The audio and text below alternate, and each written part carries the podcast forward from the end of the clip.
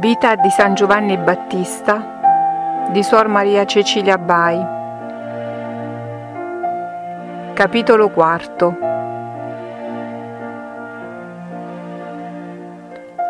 Arrivato il tempo in cui Santa Elisabetta doveva dare alla luce il suo bambino, la Santa Donna si preparò in modo particolare, istruita in tutto dalla Divina Madre, con più fervidi atti d'amore, con più preghiere del solito e con sacri discorsi con Maria Santissima. La santa desiderava dare presto alla luce il figlio prodigioso che portava nel suo grembo, non già per essere sgravata dal peso e dalla noia che la gravidanza è solita portare alle madri, perché Santa Elisabetta provò poche sofferenze, ma il suo desiderio era che suo figlio venisse presto alla luce per poterlo porre tra le braccia della Divina Madre, perché rimanesse più santificato e il bambino vedesse presto con i suoi propri occhi la madre del Messia e la venerasse, e che da lei stessa fosse offerto al suo Dio.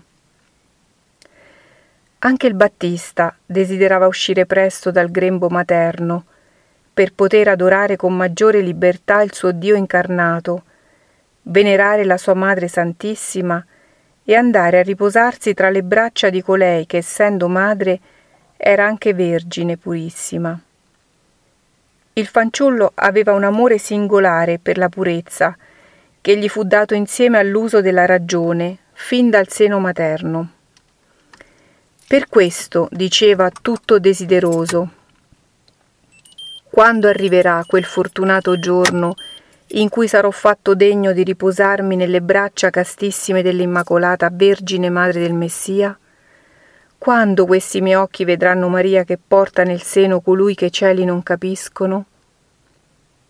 Così il fanciullo Giovanni desiderava di venire alla luce per esercitarsi tutto in ossequio del suo Dio e della sua Santissima Madre e nonostante non fosse ancora capace di operare esteriormente, se non che con atti di adorazione, tuttavia operava interiormente e senza mai smettere supplicava con santi desideri.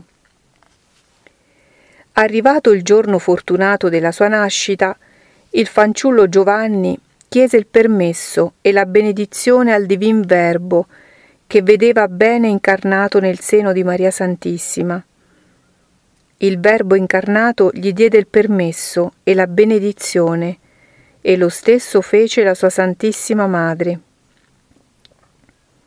Il Battista si chinò a riceverla, lo adorò e lo ringraziò, e dichiarò che non veniva la luce di questo mondo se non per adempiere la volontà divina e per svolgere il compito di precursore già conferitogli dall'Altissimo.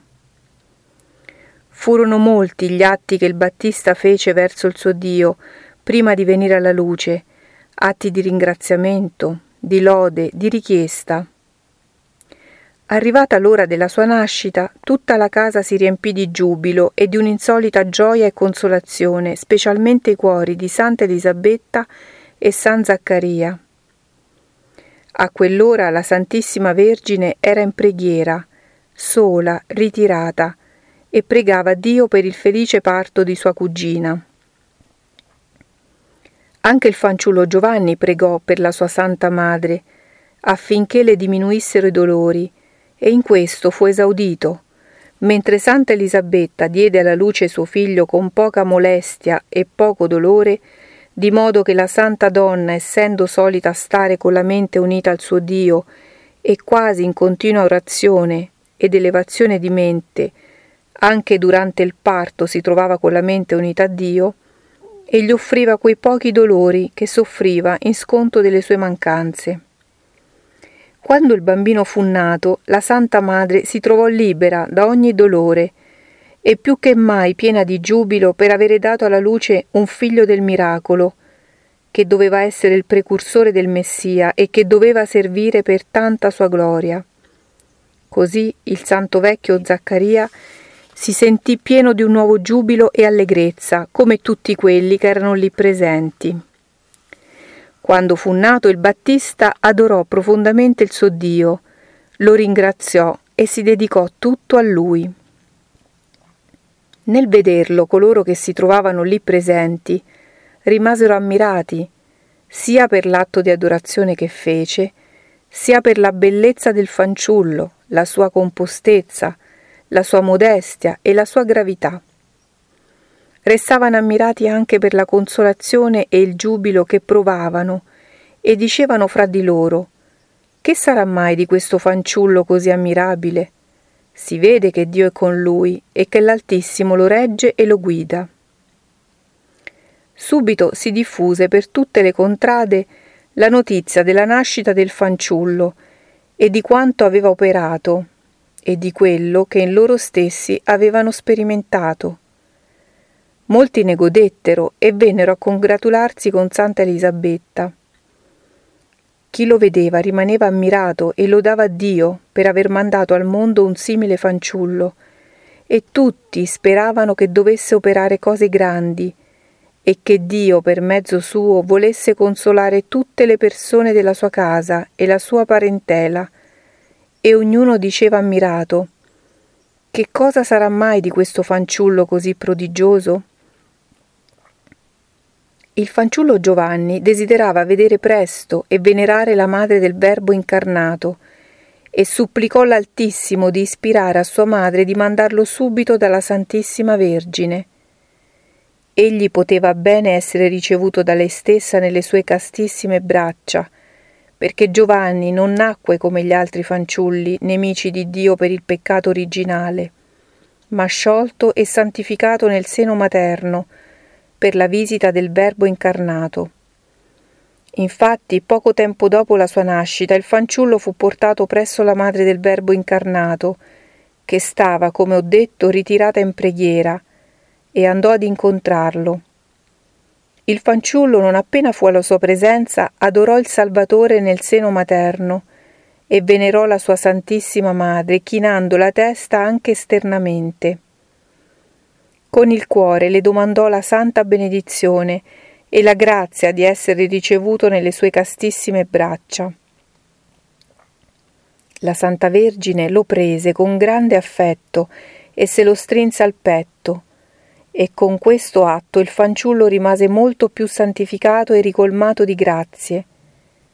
Il fanciullo esultò e giubilò, vedendosi tanto favorito dalla Divina Madre, e ne rese grazie all'Altissimo. La Divina Madre lo offrì al suo Dio e in nome del fanciullo fece molti atti di ringraziamento, di lode, di benedizione, di domanda e di offerta, e il fanciullo veniva sempre più arricchito di grazie e illuminato nella conoscenza dei misteri divini, delle grandezze del suo Dio e della sua Santissima Madre. Sentiva poi un piacere inspiegabile nello stare fra le braccia della Divina Madre, gustando un paradiso di delizie, sembrandogli anche di stare tra le braccia del Verbo incarnato. Quanti atti fece interiormente, atti di ringraziamento, di offerta, di lode e di domanda. Gli sembrava molto duro il lasciare le braccia di Maria, ma si uniformava tutto al divino beneplacito. Maria Santissima lo tenne per un po' di tempo, poi lo restituì a sua madre.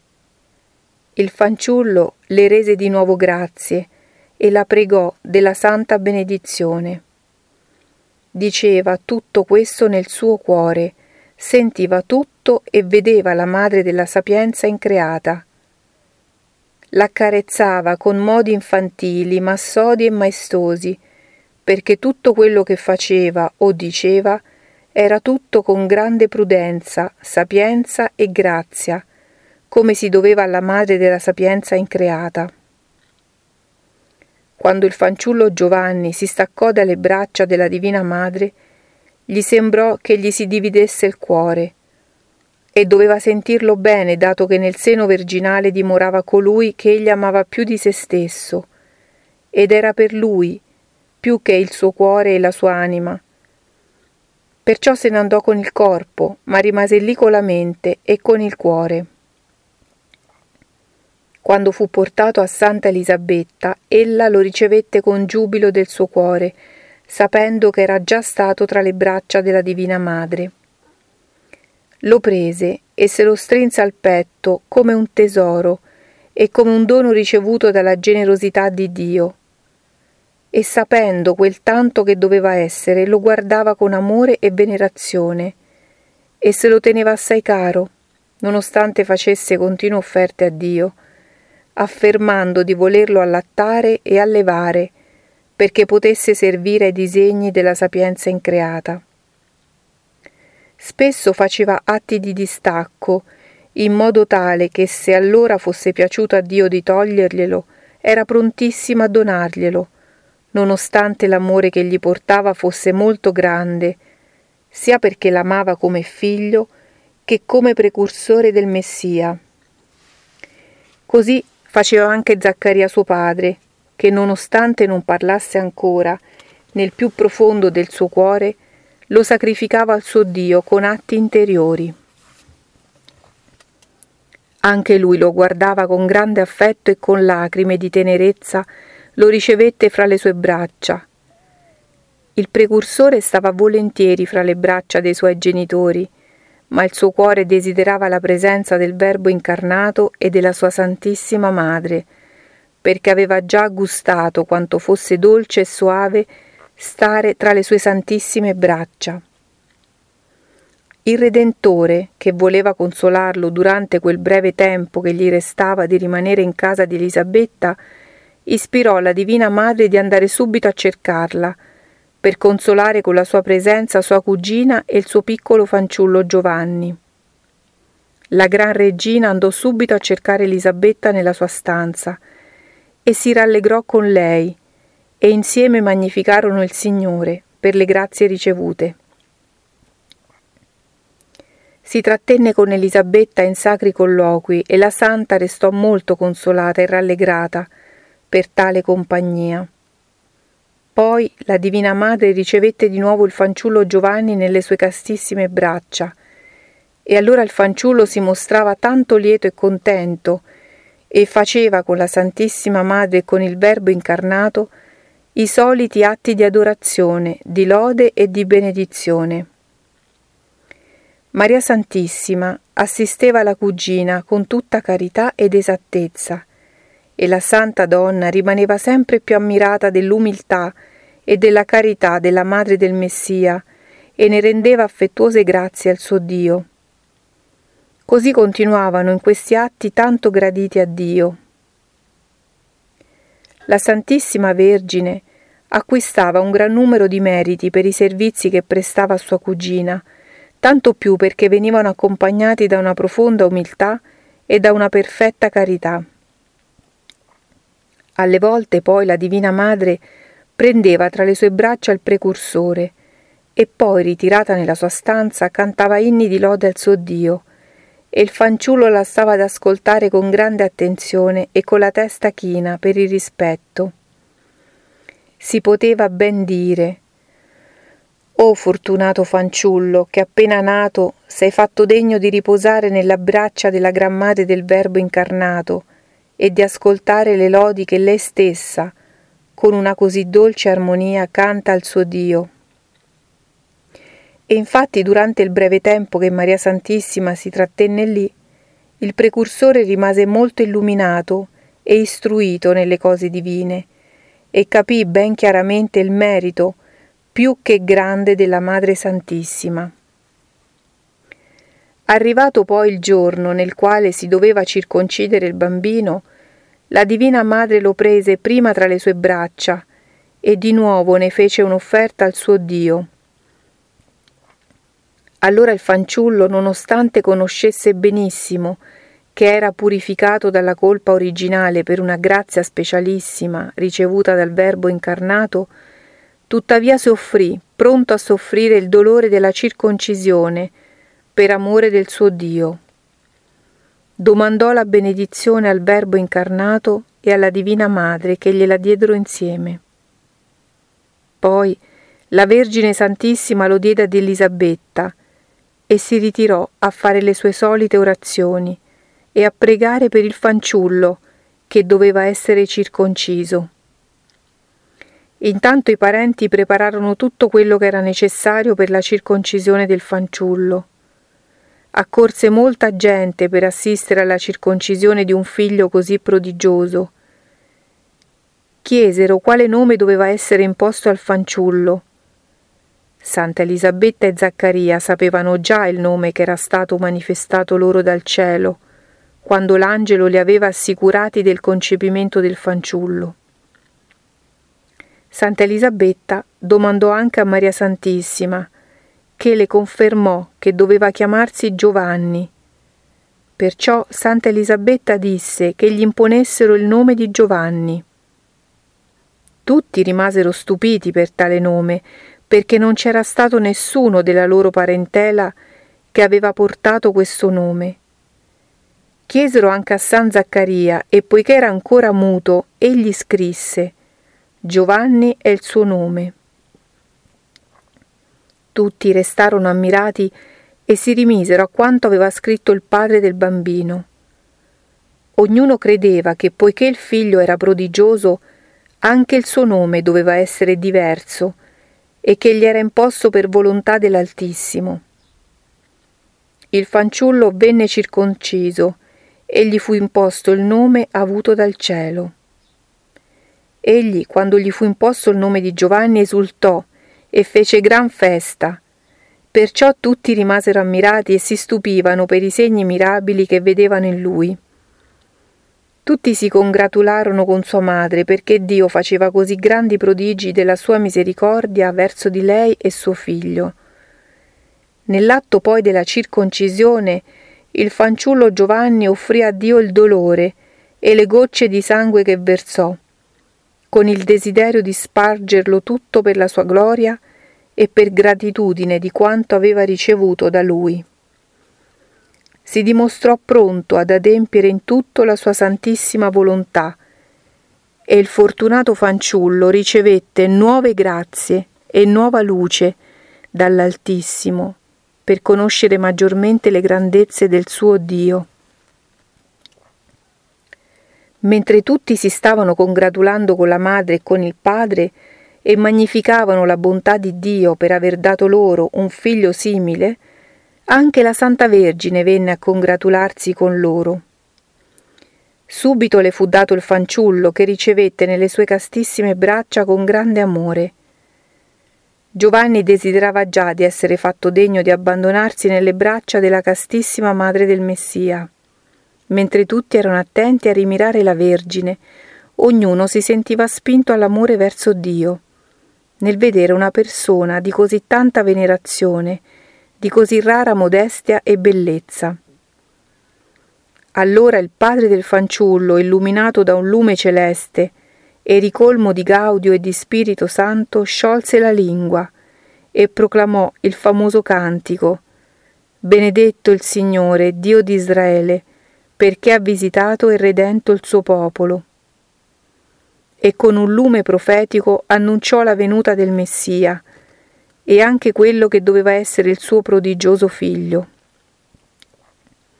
Quando ebbe terminato il cantico pieno di profezie e di misteri, tutti insieme lodarono Dio e stupiti delle così grandi cose che avevano udito dicevano Che sarà mai di questo fanciullo per cui Dio opera così grandi prodigi? Santa Elisabetta, nel sentire il marito parlare e annunciare così grandi misteri, con spirito profetico piangeva per la consolazione di spirito che provava e ne rendeva affettuose grazie al suo Dio. E spesso replicava Come mai mi è concesso questo, o oh grande Dio? Come mai a me, che sono una creatura così miserabile? Come mai mi è concesso questo? Se non perché la tua infinita bontà si è degnata di visitare e consolare una tua serva con tante grazie e favori? E diceva ancora, e cosa farò io per il mio Dio che mi ha tanto favorito e distinto fra tutte le altre donne? La santa donna si consumava tutta nella gratitudine, nell'amore e nell'ossequio verso il suo Dio, e pregava la madre del Messia di rendere le dovute grazie all'Altissimo, poiché a lei sembrava impossibile di poterlo fare come doveva. Il fanciullo Giovanni che stava nelle braccia della Santissima Vergine, pieno di consolazione, stava tutto attento ad ascoltare il cantico che suo padre componeva e proclamava con ardore di spirito. Giovanni, più di tutti i presenti, ne capiva i misteri e nello stesso tempo rendeva grazie all'Altissimo. Sentiva una grande consolazione nel vedere suo padre tanto favorito da Dio. Terminato il suddetto cantico, chinò la testa e rese grazie a Dio e al Verbo incarnato. Di questo atto tutti rimasero ammirati.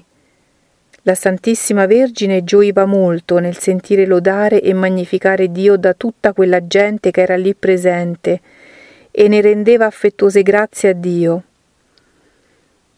Dopo che furono operati così grandi misteri e che tutti insieme resero grazie a Dio, si congratularono con Zaccaria e con la sua santa consorte, e se ne andarono tutti edificati e stupiti per quanto avevano visto e udito. Alla madre del Messia, che loro non conoscevano se non come parente di Elisabetta, fecero tutti una breve congratulazione e con un saluto riverente si congedarono poiché nel vedere la sua modestia nessuno osava accostarsi a lei e iniziare un discorso.